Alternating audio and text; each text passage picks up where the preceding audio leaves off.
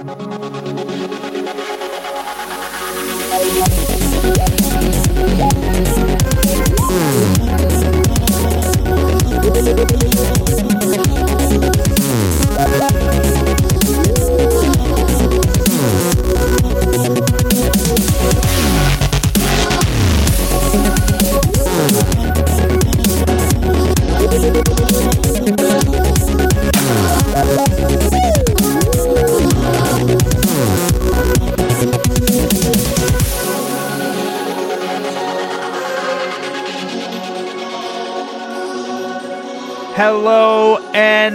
Welcome to Open Mind UFO Radio. I am your host, Alejandro Rojas, and I have with me my news dude, Martin Podcast UFO Willis.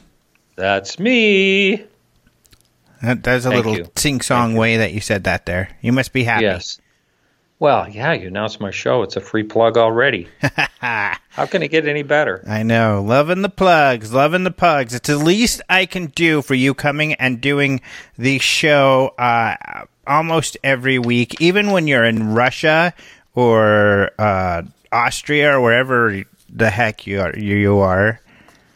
Yeah. E- even when the weather out there is atrocious, and uh, how is it right now? Uh, we have a beautiful uh, fall season right now. So and you're in. Maine, right? I'm in Maine, and it's what we would call crisp.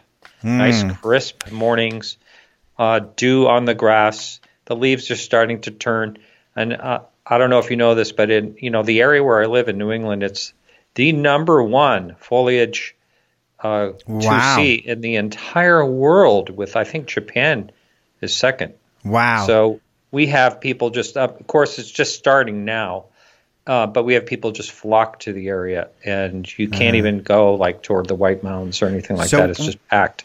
Wow, that's amazing. So we'll get into UFOs really soon here, but I have one more question about the area that you live in. I recently have been watching um, Castle Rock, and uh, well, actually, we blew through the whole season, uh, and it was very good. Is are are the, is Maine known for a lot of weird people who kind of kill others? Um, Uh, Like is that show? your question? Yeah, because I mean that is where I guess Stephen King's from, and where a lot of his Yes. books are centered. Um, Yeah. So Yeah, he does. Uh, he lives in Bangor. Bangor, oh, that's Maine, right.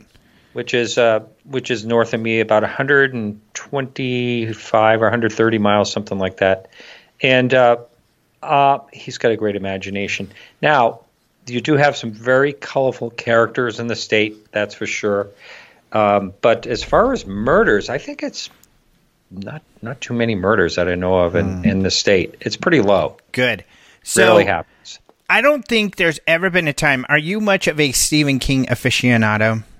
I started reading reading Stephen King back in the 1970s. Eh, Before most of your listening audience wasn't even born yet. because like you said, he's very creative, and uh, essentially at the end of the books, I I read a lot of his books, and ninety percent of the time I'm disappointed in the ending uh, because it's usually some sort of supernatural force that is responsible for whatever crazy is going on in the book, um, and it, it's usually just weird, doesn't make sense, and it, it is creative, I guess, but. Um, it's never aliens, and I wonder maybe I get Oh, disappointed. Tommy Knockers. Tommy Knockers. Knockers. Yeah. That one was aliens. That was well. That was uh, everyone was getting like real. They were doing like really weird stuff in the town, and Uh-huh. everyone was acting really bizarre. And what it was was there a, there was a UFO buried under the ground, like really deep, and it was like coming back to life. Um, oh yeah. wacky about it around it. Oh, So- yeah, I forgot about that. That was a good one. Yeah, that was a good one. Yeah, I, I my first Stephen King book that I read was called um, The Shining. Mm-hmm. Oh yeah, And- that's great. I was living in Colorado at the time, and it, it set place out in Colorado. You were.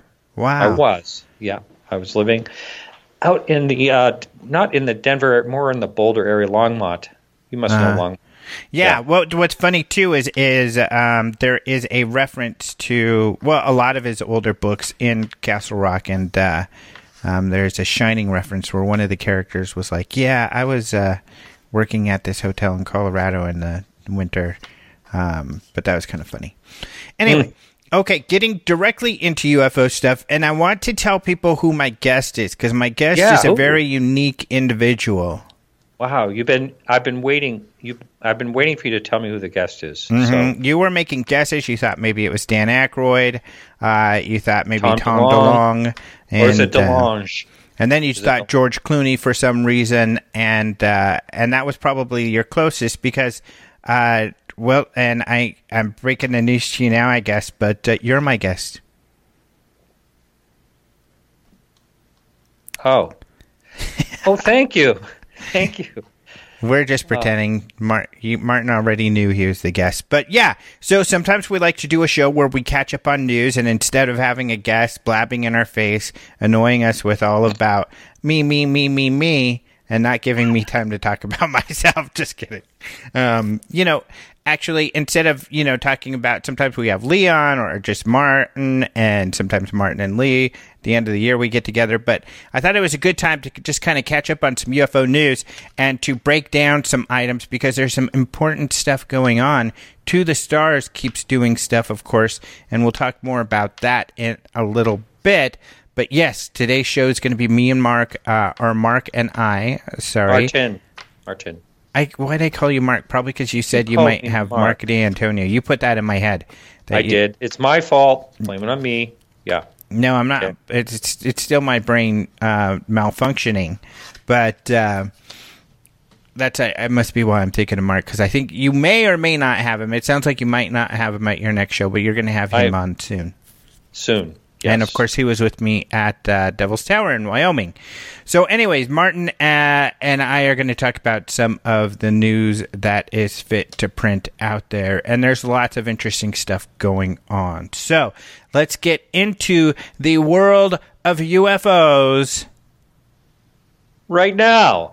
Yeah, let's go ahead and let you start it off. Okay. What you got?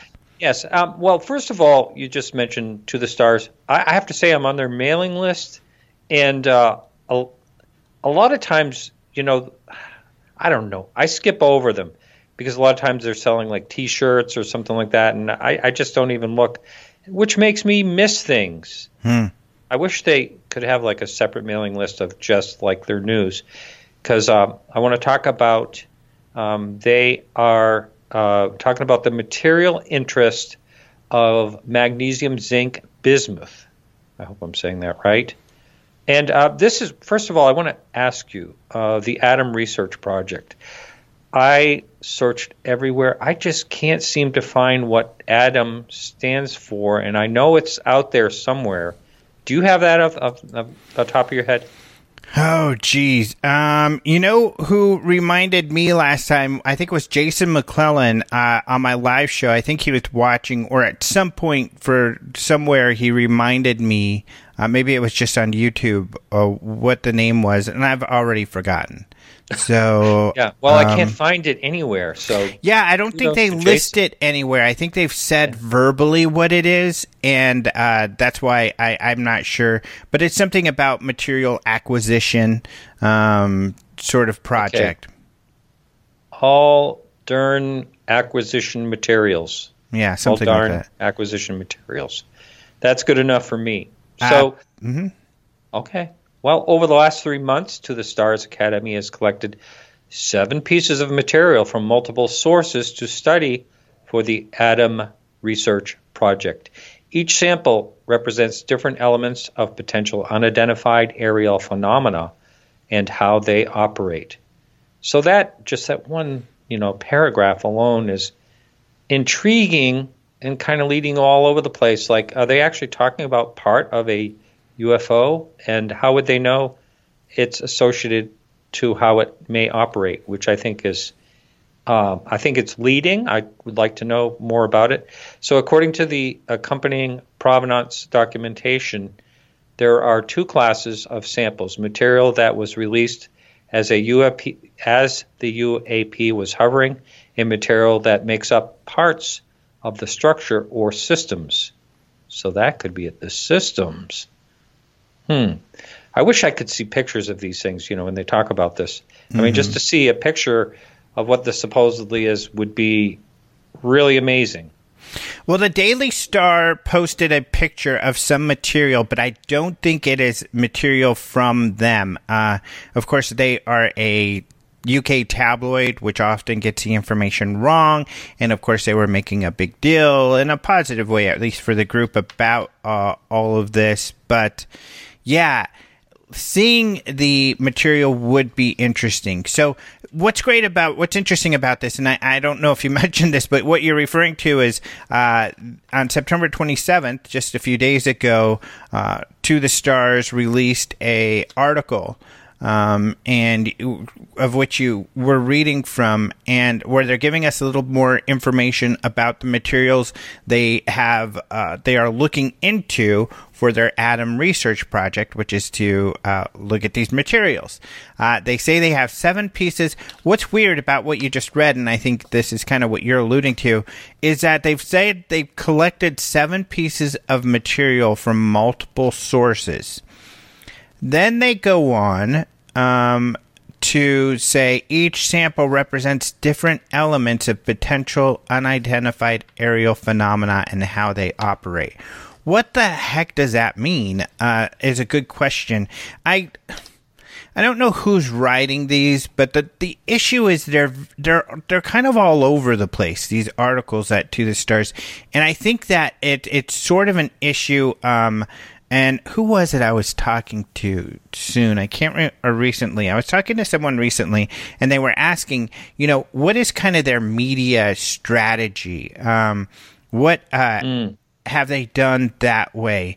And um, I don't know. That's a good question. Is what is their media strategy? Because it's hard to say, and I don't think they have one. I think they're kind of um, they have a strategy for what they want to do as a company. They have a strategy for, I think, communicating to um, high level uh, individuals within government and even industry, um, which is great.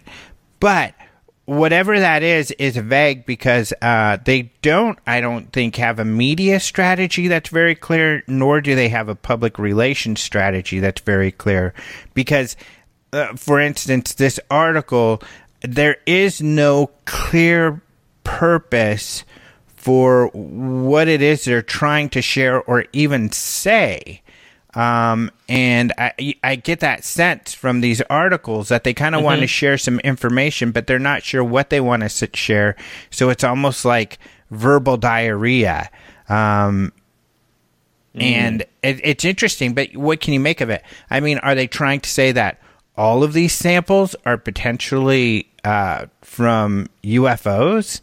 Um, or what? Well, let me let me uh, just continue a little bit on in this, because they're kind of laying that out. Um, you know, they're looking for an approach um, of unique indicators, such as uh, unusual chemical combinations or alloys, isotope ratios that indicate material was created outside of our solar system that would be interesting. I don't know how exactly.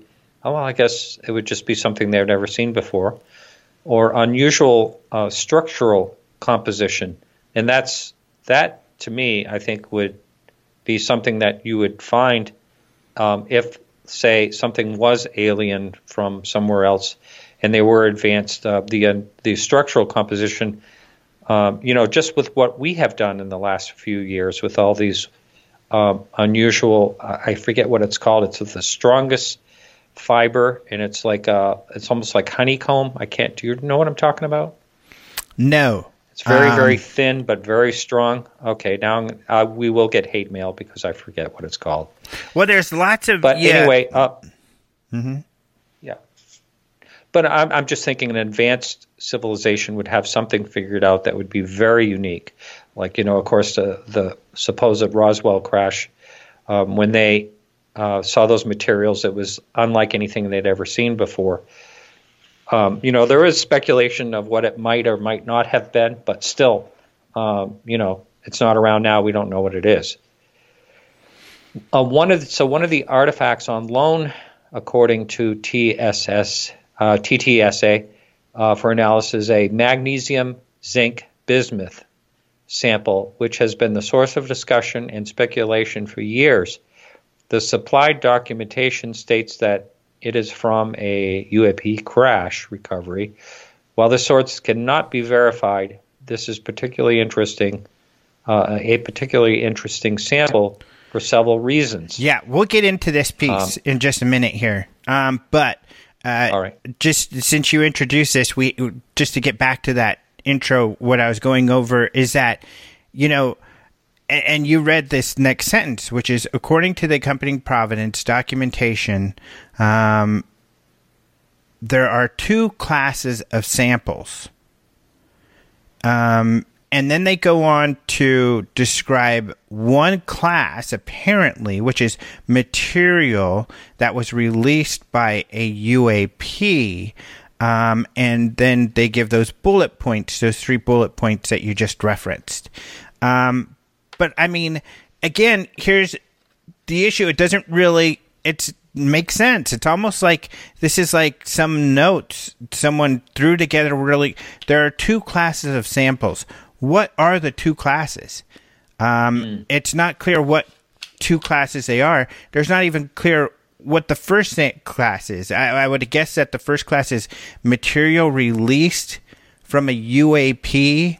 Um, is that one class that they're saying?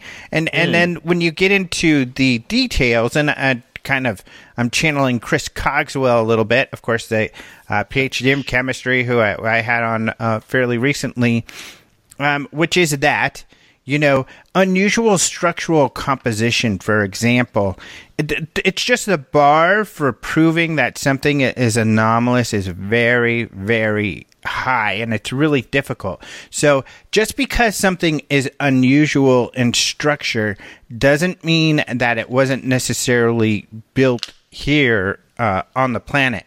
Um, one of the things that they put in here is isotopic ratios that indicate the material was created outside of our solar system. That adds another layer. If you have um, this sort of material, mm-hmm. then and and also a structure that we can't define, um, you know, then that would be interesting or or potentially something strange. But um, so they say they have seven samples. There's two classes of samples. They kind of define sort of what they're looking for in a way, and then they get into talking about uh, this this one sample in particular that they have in detail. Now, here's the thing about this sample, and I'll let you explain uh, more about it. They say here well, let's see. Um, they describe the sample and they say, which has been the source of discussion and speculation for years.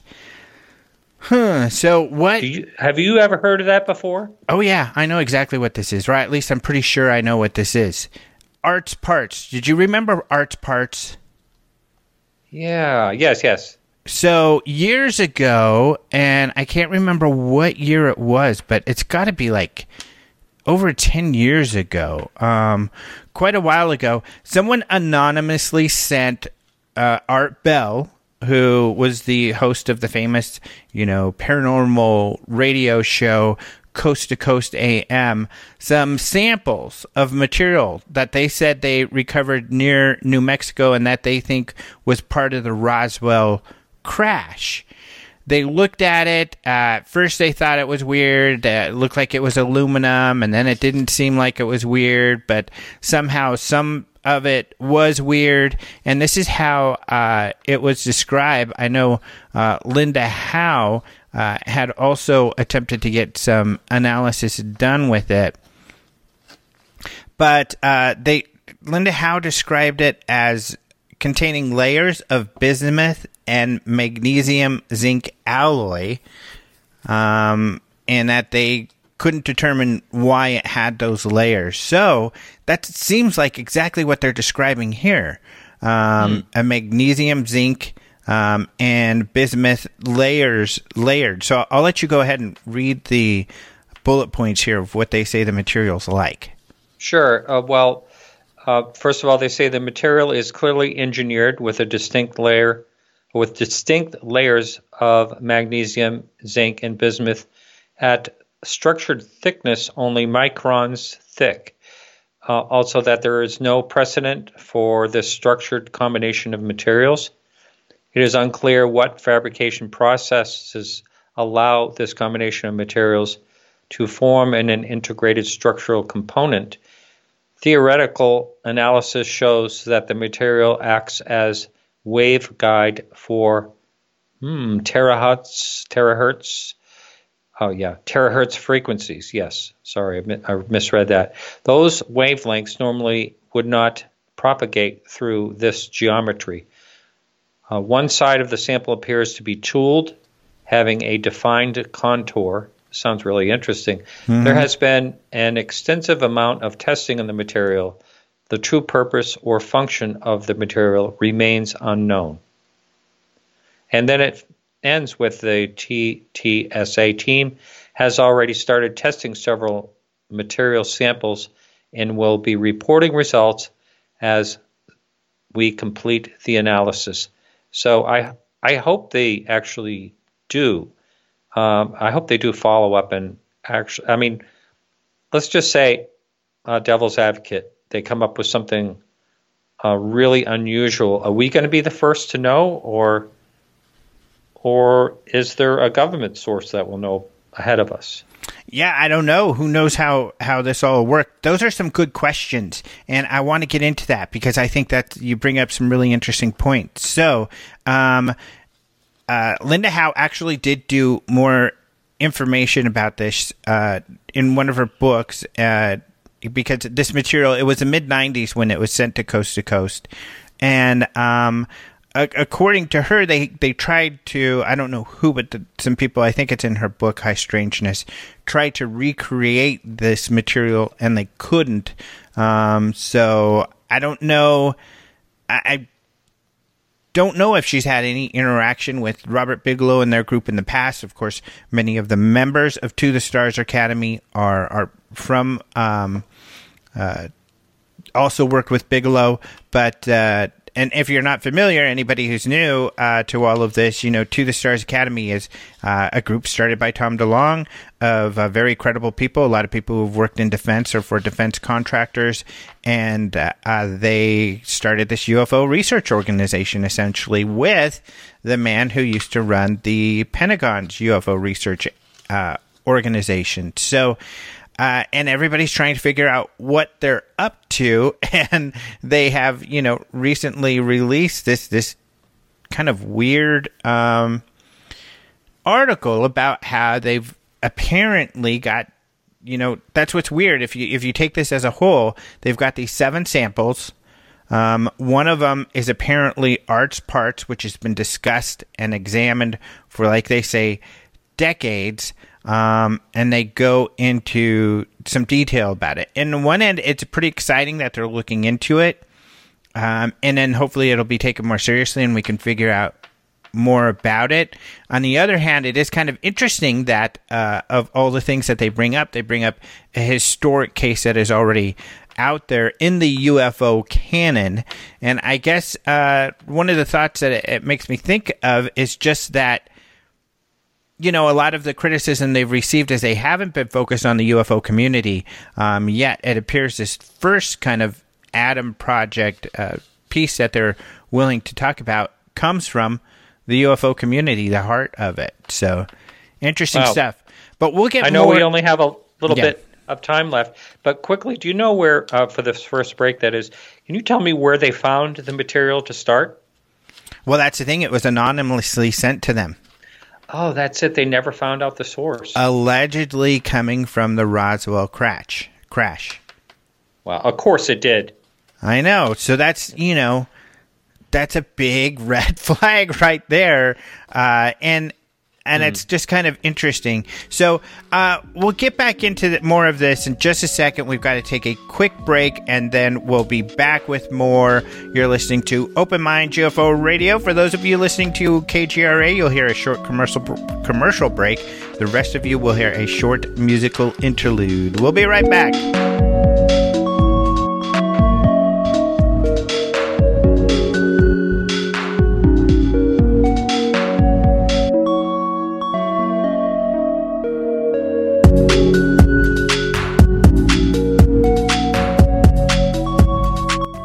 Welcome back to Open Mind UFO Radio. This is your host Alejandro Rojas, and, and it is I, Martin Willis, uh, the UFO news guy, talking about some recent UFO news. And Martin got right into the kind of the media stuff that I wanted to talk about, which was this, this latest uh, revelation that came from the To the Stars Academy and their uh, regarding their Adam project, which is to uh, collect and analyze anomalous material and uh, that immediately they the very first thing that they discuss is uh, material. And one of my other issues with this article is that they uh, they also don't. Uh, as you and I just discussed, this it's got to be arts parts. You know, the description that uh, Linda Howe gives about uh, who helped uh, Art Bell, you know, look into this stuff. It's exactly what the the description is that these guys are giving us. They even say that uh, this sample, uh, which has been the source of discussion and speculation for years, kind of alluding to that's what this is. But why didn't they give that history? See, and that, that that's what's frustrating, I guess, mm. especially for someone like me who's in journalism. If you're going to write a press release, this is um, here's a tip for people out there. If you're going to write a press release, what you do is you write the story. That's the best press release by far. I don't care who you talk to. Um, trust me, I get I do these quite a bit, and they're the most effective. You write the story for them because often, especially the smaller papers, they'll print your story just the way it is, and then you're getting all uh-huh. the information you want in there. Um, right. Or at the very least, they'll they'll mix it up a little bit. But if you give them a few quotes and stuff, but it's got to have a, a, a beginning and an ending and an end uh, and um, it's got to have a point and and that's this is just kind of like this small bit of information without a point and then it doesn't clearly you know give you the history which it should behind the material because if this is some sort of material they're saying that's been out there um you know they should i feel they should have given that information because and they should have explained, you know, gotten into this whole part that uh, the provenance being non-existent with this material uh, really means you can only take it so far. So, I mean, it completely could have mm-hmm. been somebody in some lab somewhere who uh, sent it to them as a joke, and especially because right. they're saying from it's it's from Roswell, that would most likely be the case. So, um, it's just really this. This article really puzzles me. They give us a little bit of information um, that is kind of haphazard and unorganized, and and there's no real uh, idea of what their intent is. I kind of feel that, you know, they released this video where they were kind of vague and got some negative feedback, so they decided to try to throw people a bone. But I'm not so sure uh, if they did it in a way that, that is going to help um, them or hinder them. But it all comes back to, and, and I've written them about this, uh, and, and, you know, talk to Lou, and it's not Lou's place. He, this isn't his uh, Lou Elizondo who ran AATIP. It's not his uh, area or res- of responsibility. But that I think they need a stronger PR and media kind of plan um, on mm. what they want to communicate and how. And uh, I think they need to be a little more thorough in their communication. Um, because really, if you release information like this, here's the problem. And it's kind of similar to what Dr. Greer did, uh, who was definitely, I think, hiding information. When he first came out with this uh, creature from the Atacama the Desert. Atacama, baby. Exactly, the Atacama. Baby. He left out the entire history of this thing. Um, uh, uh, yeah, I want to add something to that because basically it kind of skirts, um, you know, what I do for uh, the real world for a living is um, sometimes I authenticate artwork or I help um, involved in authenticating uh, fine art, and I'm working on a really uh, extraordinary piece right now. And guess what the number one thing is? Provenance. Where right. did this come from? What was its history? Um, it's the most important. You know, you look at all the the paintings that you know Picasso's or Monet's or whatever it is that bring record uh, prices, and it'll have two pages of provenance. Um, you know where it was displayed and everything, and that's very very important. So when it comes to something like this, um, it does make a difference um, because, like you said, someone could have made this in a lab although you know maybe maybe not. Maybe it's really difficult to make, um, and it would certainly take a lot of time if it was that unusual. But still, um, the yeah. most important part. Exactly. And, you know, the point you make, uh, because there is expert uh, opinion, such as yours, or expert insight um, that can be lent to uh, applied to this investigation. So, for instance, I think that that route of of conversation is exactly what should have happened here. Is that it should have very clearly then stated, you know, we we think that this is something unusual. However, here's the provenance. Here's what we know about its background. And because mm-hmm. of that, we're limited in what we're going to be able to do with this material. And here's why.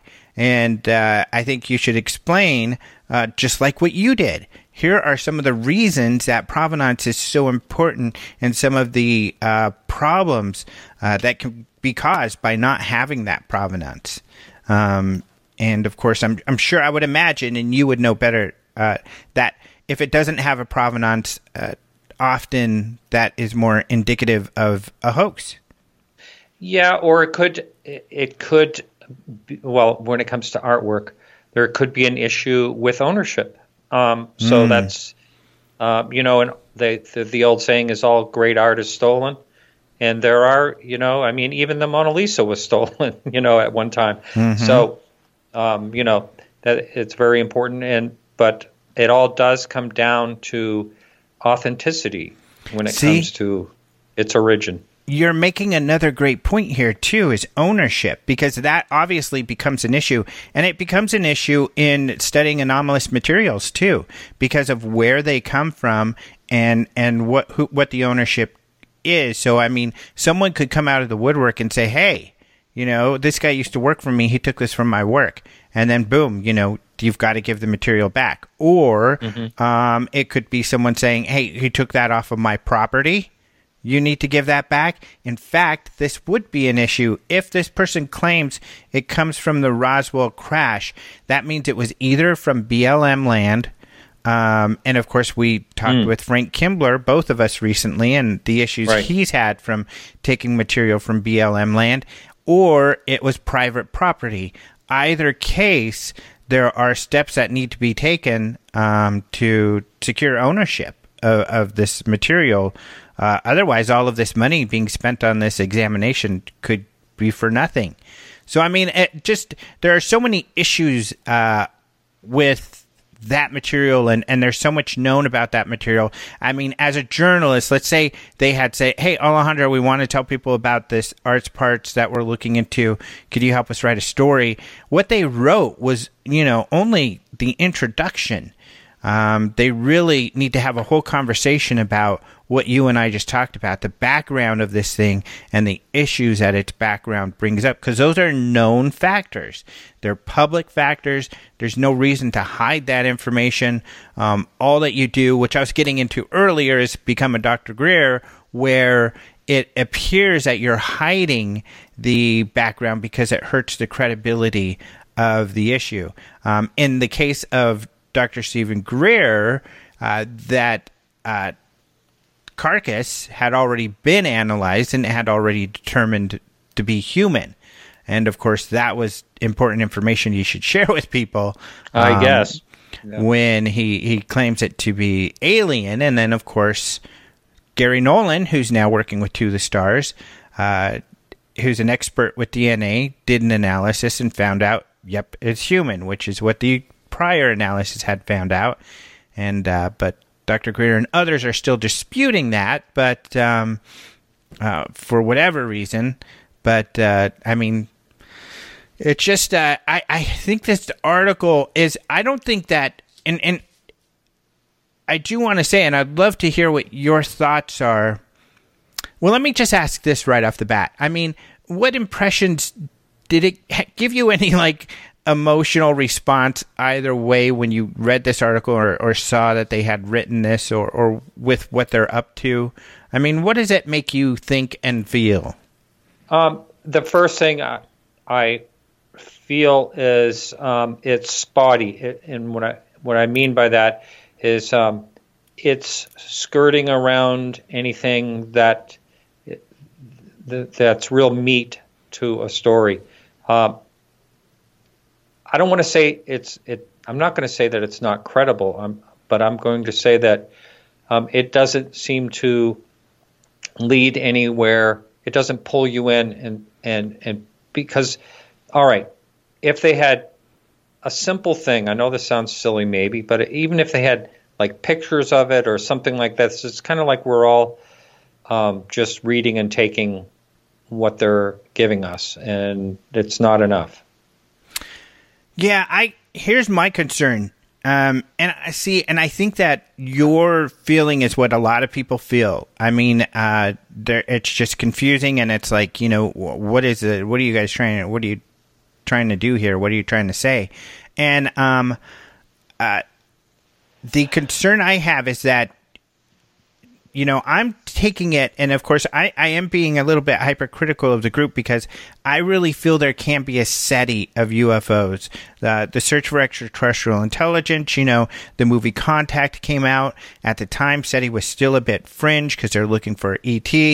Uh, but the movie came out. Uh, there are a lot of scientists involved with that organization. It brought legitimate le- legitimacy to the organization, and now they're a really big deal. Like anything they do makes mm-hmm. news. Mm-hmm. They work closely with NASA and others uh, in astrobiology and looking for life out there. And I think UFOs can have that too. And so I just I get sensitive because I really want to see these guys be the next SETI of you know the SETI of UFOs, and I think that um, you can. In order to do that, you got to kind of communicate in the way that they do, and you have to be very careful in the way that you communicate and professional. And at least for someone in journalism, you know, who looks at press releases and stuff, this would be this would go nowhere if you sent this to, mm-hmm. you, you, know, the that's why the only person who wrote about it was the Daily Star, you know, a UK tabloid, um, whereas, you know, a, a more concise uh, explanation of why this is important, what this really means, goes a lot further, not just for the media, but for the general public as well. And so I, I just, um, I would like, I just want them to do the, as good as they can, but it also lends father because I feel there are a lot of people who want to see them go down that just want to see this whole thing um, go away. And I think why? it's just why is a great question. And my guess would be, and I'd love to hear what you think, but my guess would be I think that it just disturbed their paradigm. You know, a lot of people have been working in UFOs and doing stuff in this field and trying to connect dots and build what they think is going on. And when you have something like this happen, it, it mucks things up they're getting more attention. Um, you know, hey, I, I, like the way things work. Get out of here, you. Um, so I think that people are just, you know, a lot of. Uh, they don't want people messing in in their world, so they unfortunately want to see this this all destroyed. I mean, do you get that sense? I have because of the emails that I've read from people, you know, writing me, um, you know, asking me questions about them, and you know, and making some statements. And um, I think it's too bad. You know that it's it's like um, well here it is. Uh, you know what I'm thinking, and I may be off on this, but what I'm thinking that um, some people that are upset about them and want to see them go down have been at it a long time. And you know how can this new kid on the block all of a sudden have all this power and connections and and you know making some progress? um, now wait a minute, you know, no, that's my territory. What's he doing here? I think it's something along those lines. I, I don't really understand it. Um, I say, you know, anybody that's putting serious work into this to try to figure out, kudos to them. Yeah, exactly. And and this group is is more exciting because they're you know uh, more mainstream. They're they're uh, I mean these people are tied in with the whole real science industry out there, and uh, that makes it really important because people are really going to pay attention um, to what they're up to, and um, uh, you know that's why I, I think that you know articles like this, I think it, it's important that they they uh, have full disclosure. Um, you know, especially if they're saying this is something that's been out there and debated for decades. Well, what has been debated about it? What's out there about it? Who's looked at it? You know, you need the to understand the history of this thing um, yes. to get that out. Because, of course, luckily we had Antonio Huneeus working for us when that whole Greer thing happened, and he uh, is very keyed in with uh, Latin America and, and the research in, in, UFOs. And so he knew the entire history of that uh, little Atacama critter. And so we had written a bunch of stories on that, so people got the, the backstory uh, on that. So, you know, and it kind of goes along the same lines as the so called Roswell slides. Yeah.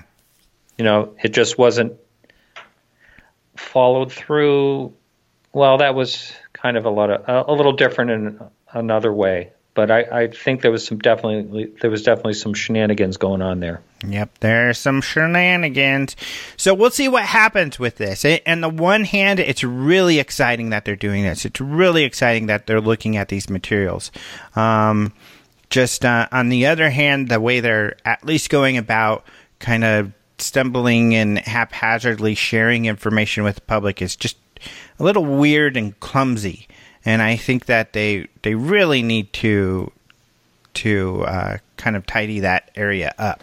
But uh, yeah, interesting stuff, huh? Yeah, I like your I like your analogy of uh, we need like a SETI type of situation, you know, because they're the people are there, they're staffed. You know, they have some great people on board with them mm-hmm. that uh, you know are serious. Yeah. Um, speaking of SETI, should I mention that really crazy dream I had that I told you about? oh yeah, let's get into that. One one last thing though um, is that there's another piece of news that they released on the 27th, which was just a video essentially of uh, Tom DeLonge and Lou Elizondo talking about Tom DeLonge's uh, latest book. So his latest fiction book, uh, Sekret Machines, I think it's the second one. Uh, it's called Sekret Machines: A Fire Within. That is based on his UFO research uh, just came out. So there's oh. a video of uh, him and uh, Lou talking about that for a while too that you can find on To the Stars. But I yeah, probably got that email and I just ignored it. So damn you, it's too bad. Damn you. Yeah. So yes, you got a weird. You had a weird dream. Oh yeah, this is kind of embarrassing, but I'll, I'll just you know, I'm just gonna say what happened because you, no one can really help their dreams. So, I, but I think it's funny. I, I, think the listener may get a little bit of a boot out of it. So, um, the other night I was uh, I was working down in Boston and I, I was staying in a hotel room, and uh, so it was a little bit noisy, and I decided to put um, my earbuds in and listen to a podcast. And occasionally I like to listen to. It's actually very good. Um, Seth Shostak and uh, Jill Tarter do or she's on it a lot, not all the time, but they do a, a show called uh, a podcast, a great podcast called Big Picture Science. And so, um, and it's really, um, you know, it's on global warming, you name it, it's on everything, not just astronomy and uh, life, uh, possible life out there. So I was listening to Big Picture Science and Seth, uh, Seth Shostak, who I think he's, you know, he's a really good orator. So, just, you know, he's good at what he does. And uh, so I'm listening to it and I fall asleep. So uh, this is kind of embarrassing, but I'm gonna just say it. So I wake uh, in my in my dream. I'm in this hotel room uh, with a bunch of people that I don't really know. We're like sitting around the lobby, and it's in the middle of the desert, middle of nowhere. and uh, I see couple posters, and I go up and I read one, and it says uh, SETI, just two miles from here. So um, in my dream, I go out and I walk, and I don't that part I don't really remember much. So I get to this building, big brick building, and it's like a dome, almost like a uh, observatory, but it's all brick. And um, I go inside. Uh, by the way, you can tell probably this was a very vivid dream.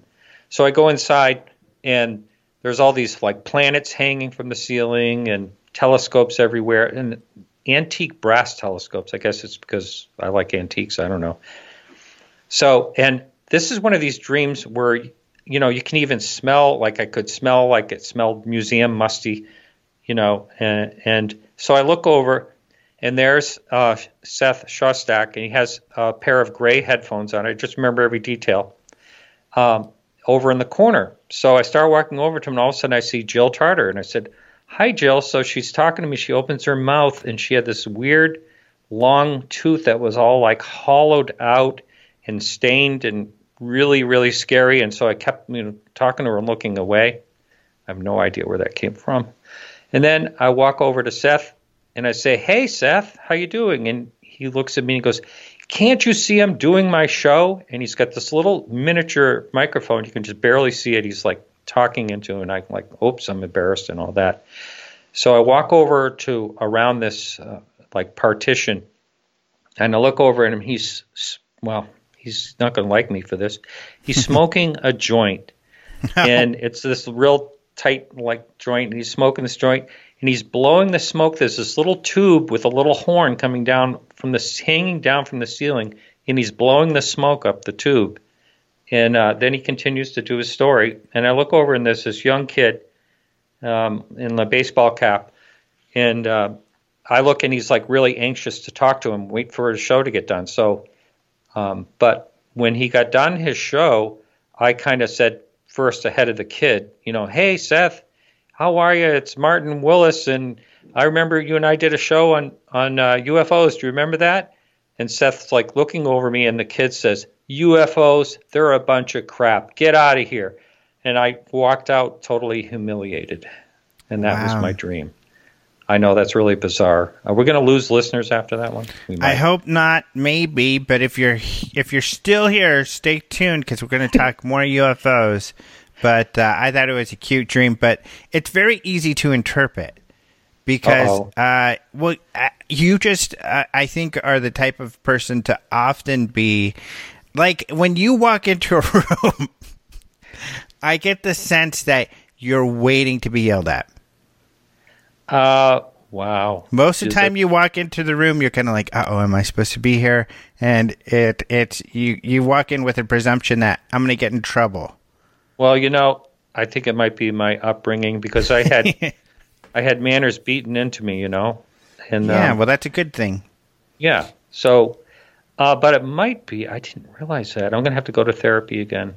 No, it's not a bad thing. At least you're not entitled where you think, oh, everybody wants to hear from me and I'm the most important person in the world. So it's not well, a bad problem to have. It's one of the things that makes you endearing. okay. Well, now I'm self conscious, is what I am. But, See? No. See, uh, anyway, I, I, I, try to figure out the dream. I, I can't figure. You never can. Here's cute. But only that I went to sleep with the earbuds in, which I no, I think it's just you like the guys. You're a bit intimidated by how intelligent they are and everything, and um, you'd like to meet them one day, but you'd be nervous that uh, they would not be as happy to see you as you would be to see them. Probably. Now with Seth, I did my very first UFO debate, and uh, yeah, that just barely happened because um, the internet went down. I ran to a hotel room, and I had couldn't use it there either after I paid for the room. So I put my phone in the window and did the the connection to the phone and did the show with him, and um, he was really good at debating UFOs. I'll tell you that. Mm-hmm. Well, tell us a little more about it after this next break. We're going to go to break, and then we'll talk more about Seth Shostak, but we also will talk about a, another couple of cool things that have gone on that I think people should take notice of that might not have been able to. So we'll be right back after this short break. You're listening to KGRA, or hear commercials. If you're listening to the podcast, you'll hear a short beautiful musical interlude. We'll be right back.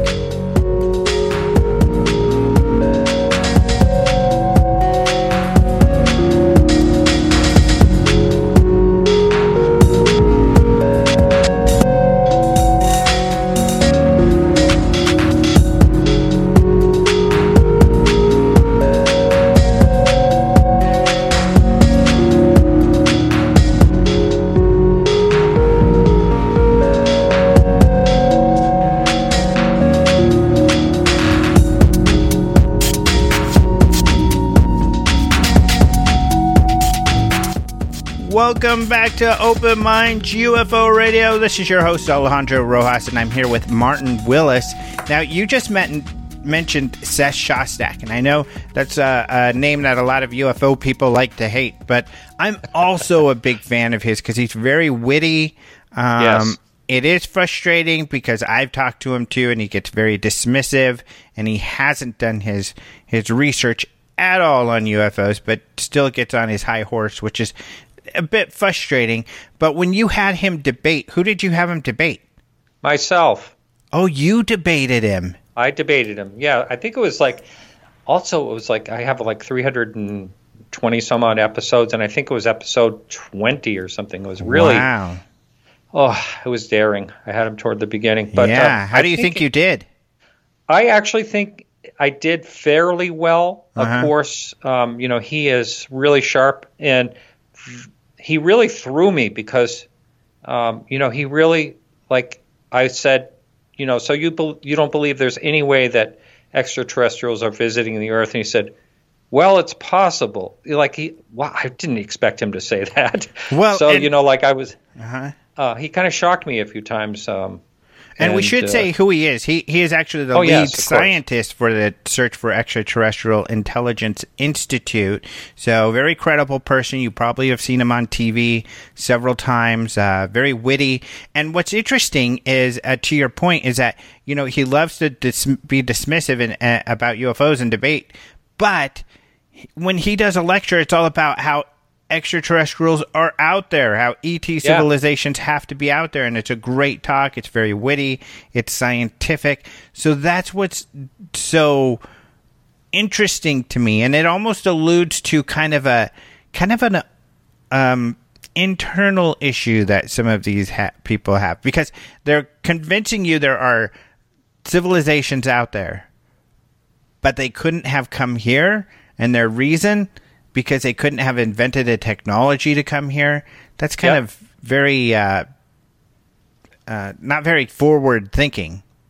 Yep, and uh, that came up um, uh, quite a bit. I remember um, saying something like, "Well, you know, anything is possible," or something like that, and he was kind of he was a little bit, you know, intimidating um, after I said that. And I I did ask him. I said, "Hey, what would happen to what would happen if all of a sudden we found out, found out that UFOs were actually um, an alien intelligence? We had proof. Um, what would what would happen to your job to your job security? And he kind of laughed, and of course he's heard that one many times, I guess. He had a really good answer. I wish I could remember exactly what it was, but it was dismissive. But the one thing that I will take from all that time ago it was a long time ago when I entered when I did that debate was I said, what type of evidence? I told him there's radar evidence, there's astronauts. He said, by the way, astronauts or pilots uh, or any of those are no better of an observer than anyone else. Um, but he um, he said that it would take an entire wing of the Smithsonian full of material before he'd believe it would be true. Wow, that's, that's the type of evidence.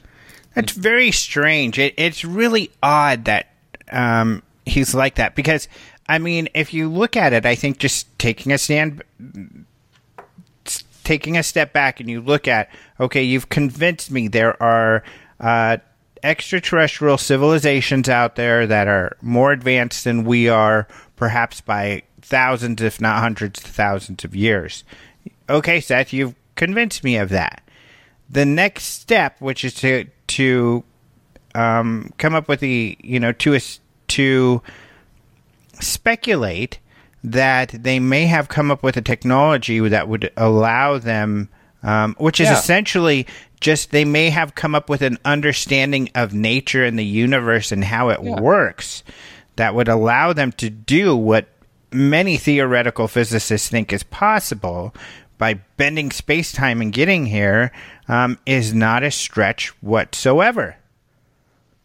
That's right. And, you know, I, I remember saying to him, what if they've figured out something in physics that we haven't yet? Um, you know, and he actually, I think he was agreeable to that, that it was a possibility.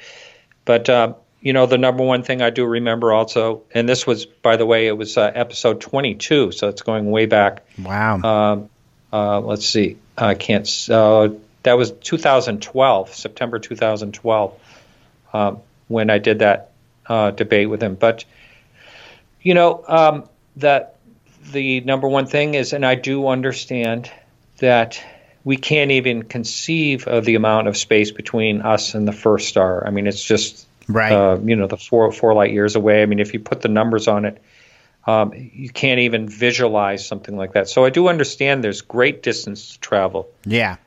but uh, you know, I said, what if they can, some intelligence can figure out, you know, how to Yeah. do that? I know? understand what he's saying completely. Um, and, and I totally, yeah, the distances are just incredible. Even this whole idea of getting us back to the moon, because NASA was focused uh, during the Obama administration on getting to Mars. They had the Orion project, uh, Boeing, um, along with uh, under United um, Space, I forget, UAL um, Aerospace Alliance. Essentially, you know, they're building this SLS, this giant rocket, and um, now they've refocused to go back to the moon. And uh, but even getting to the moon, let alone Mars, is a very big deal for us because the distances are so huge. People might not realize that we have not gotten out of lower Earth or- orbit in a very, hmm. very long time. We've just been going to the right. International Space Station, which is very, very close. In fact, you know, the Earth has a, a magnetic field around it that protects us from the radiation of space and the sun. And everything that the space station and everywhere we go is inside of this bubble.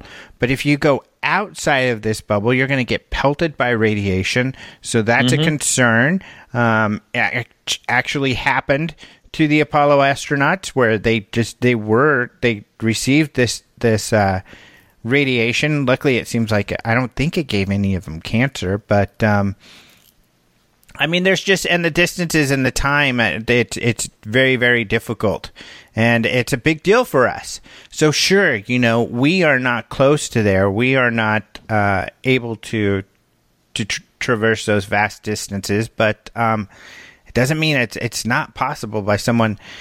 And you know, especially when it comes to space science, this is one that gets me too. We discover things in space on a regular basis that we never could have imagined were possible. Um, One of my favorites is rogue planets. Everybody thought, you know, planets had to be in a solar system circling a star, and then we found these, you know, random planets that are just floating out there in the middle of nowhere in space. They never thought that was possible. Um, this whole concept of dark matter, that we don't even know what the hell it is. It's That's just an explanation because we don't know why the universe is expanding when we thought, given our math, it would be contracting. So, especially with space science, we find out weird stuff all the time. So, why I just not only that, I think what's interesting, bringing this back to the Skinwalker Ranch, is a concept that uh, many others have had as well. In fact, I've had this, and I think you've had him. Um, uh, this uh, this professor and, and scientist in Nebraska who's trying to build um, kind of a time warp, Yes. essentially. Yeah, And right. He feels that this time warp it can be naturally occurring. And some of the scientists kind of feel like that might be going on, like in, in Skinwalker. That possibly, you know, there's there's kind of the veil is thin between dimensions or something in certain places, and that's what explains kind of this paranormal phenomena that uh, we interact with at times. But um, I mean, that may be possible. I mean, th- and it works. There are um, theoretical physicists who th- believe the math works where, you know, there could be types of interactions where other dimensions are affecting our dimension and vice versa. So, and this is science. So, yeah, it's it's very weird that they. I I've always felt it's kind of. I think that the reason SETI is so hypersensitive about UFOs more so and, and the possibility of aliens visiting is that they had to fight for credibility for so long. Sure. Yeah. And, and, they had to keep steer clear of what everybody was accusing them of and making fun of them that they've just gone so far away that they can't go back. They can't reconcile um, you know with these ideas at least not now. Whereas they've got such a large amount of credibility at this point I don't think it would really hurt them if they entertained these ideas. And I think even this Pentagon um, revelation that the Pentagon had this UFO research group and the, the reaction, which has been very positive by the mainstream for the most part, not completely, um, shows that, you know, I think the public's ready and they, maybe there's a I think there's a segment of the public that's always been ready to talk seriously about the math and the science and the possibilities of potential, we don't know, we don't have evidence, but potential alien visitation. Mm-hmm. Uh, speaking, going back to where we are talking about the distances, which, which I think is fascinating and hard to conceive, but I had it laid out on a show I did um, a few years ago, I think, with uh, Dr. Jeffrey Bennett, who you and I both met mm, down in he's great. South Carolina. Yeah, he is great. Now, I'm hoping I'm not misquoting him, but this will give someone an idea of how far away we are from our first star, the closest star to us, uh, which is about four, I can't remember exactly, light years away, something somewhere around there. Um, so, if the Earth was the size of a basketball, um, I believe um, we and we were in, and, and it was in, um, say, Washington D.C mm-hmm. uh, on the on the East Coast, and um, the Earth would be the size of a ball and the ballpoint pen uh, mm. next to the Earth. I'm, I'm almost positive those are the two different sizes that he was talking about. Um, then he said that the first star would be in L.A., Los Angeles. Mm. To give you an idea of uh, to reduce the size of the Earth all the way down to a ball and a ballpoint pen, the first star would be all the way over to Los Angeles, over 3,000 miles away. Wow. See, and yeah, that it's a great example. I mean, the the distances are very far, but Jeffrey Bennett was uh, very open minded, and he said yes. he's open to the possibility that maybe aliens are visiting, and and it's totally completely possible. And you know what else he talked about, which is a conversation that comes up periodically, and it came up again this week in the media, which is uh, should we, if aliens are out there, are they good or bad? And mm. uh, Bennett is along the lines of actually most astrophysicists, which is that if they're able to harness these incredible technologies uh, that would allow them to get here and not blow themselves up, then yeah. um, they most likely have been able to solve you know, war and, and all of these interpersonal problems. And so they probably would be benevolent. So I think that's um, an interesting idea. Yeah. And Carl Sagan felt the way, and it is the prominent theory that's out there. I remember his his uh, actually on on the show that I did with uh, Jeffrey, and I know you've you've had him on too at one point.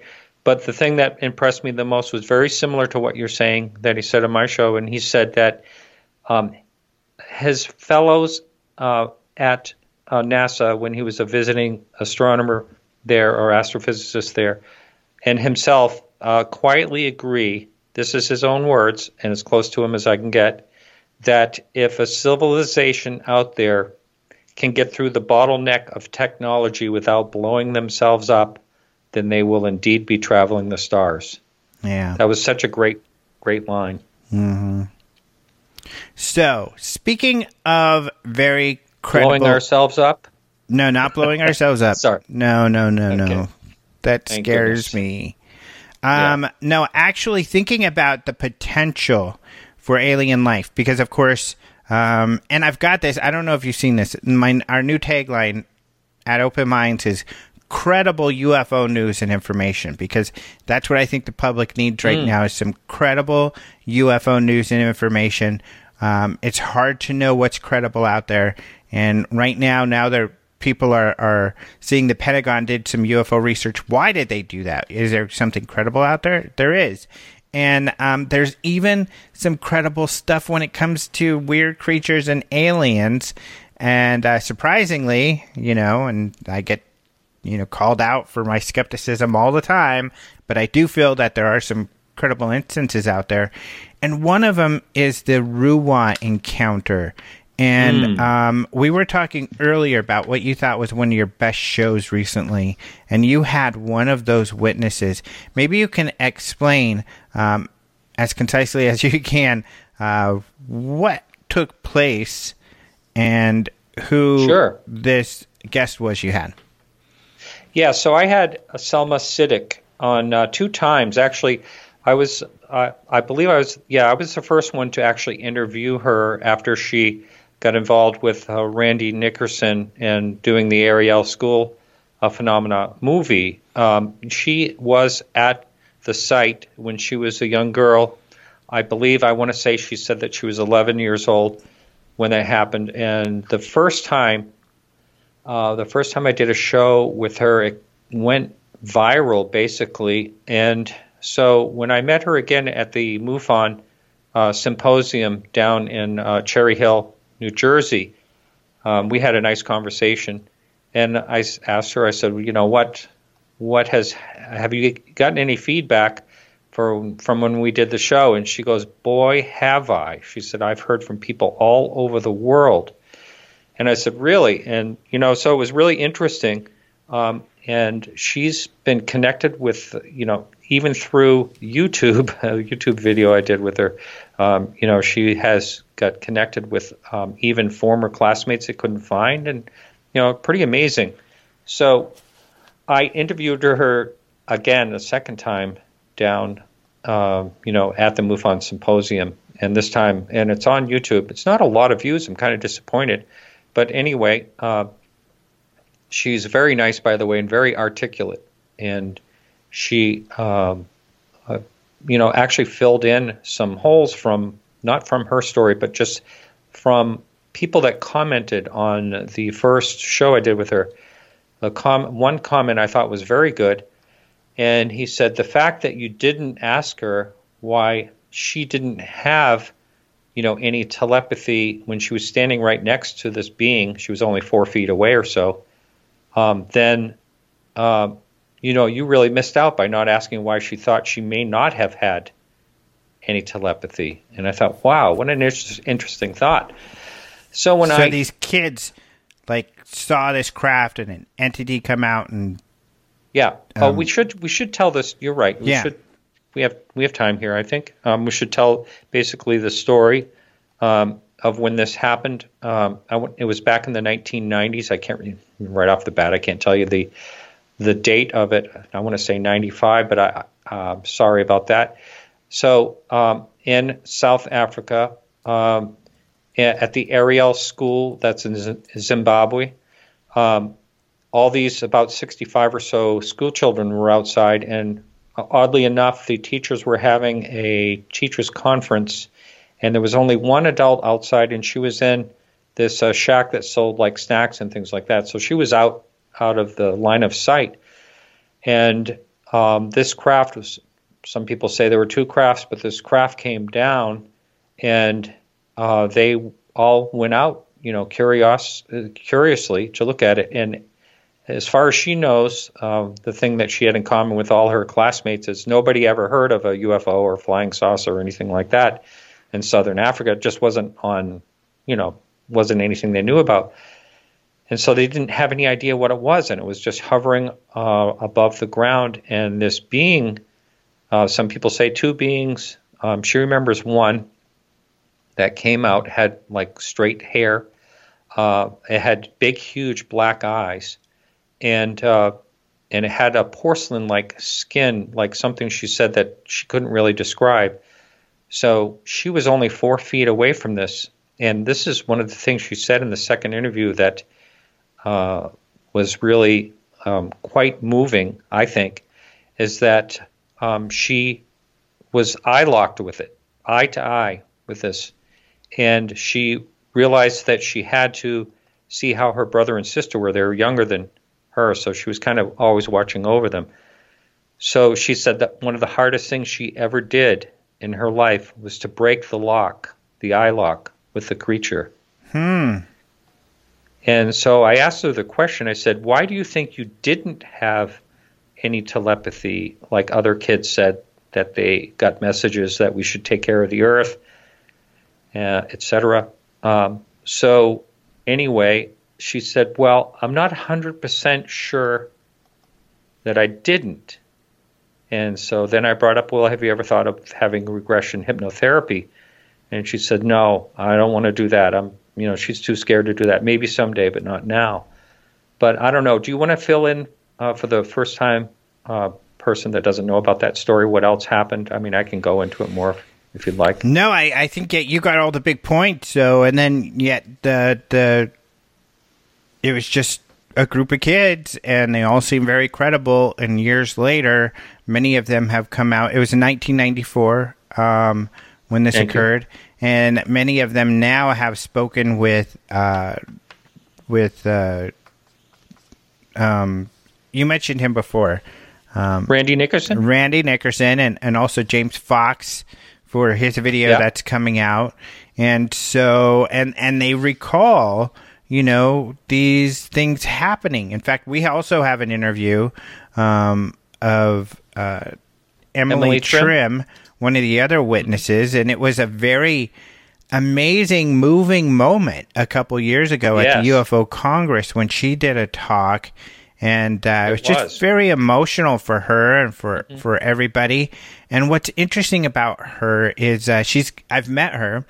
Um, she came to our office once, and she had a bunch of artwork. So she has yes. artwork that has these weird symbols in it and stuff that she feels is inspired by her encounter, which is also really interesting. And um, it just seems like, you know, uh, these people had long term effects um, to their mm-hmm. experience mm-hmm. that uh, just adds to, and they, they all come across so credible um, it's just amazing. Yes.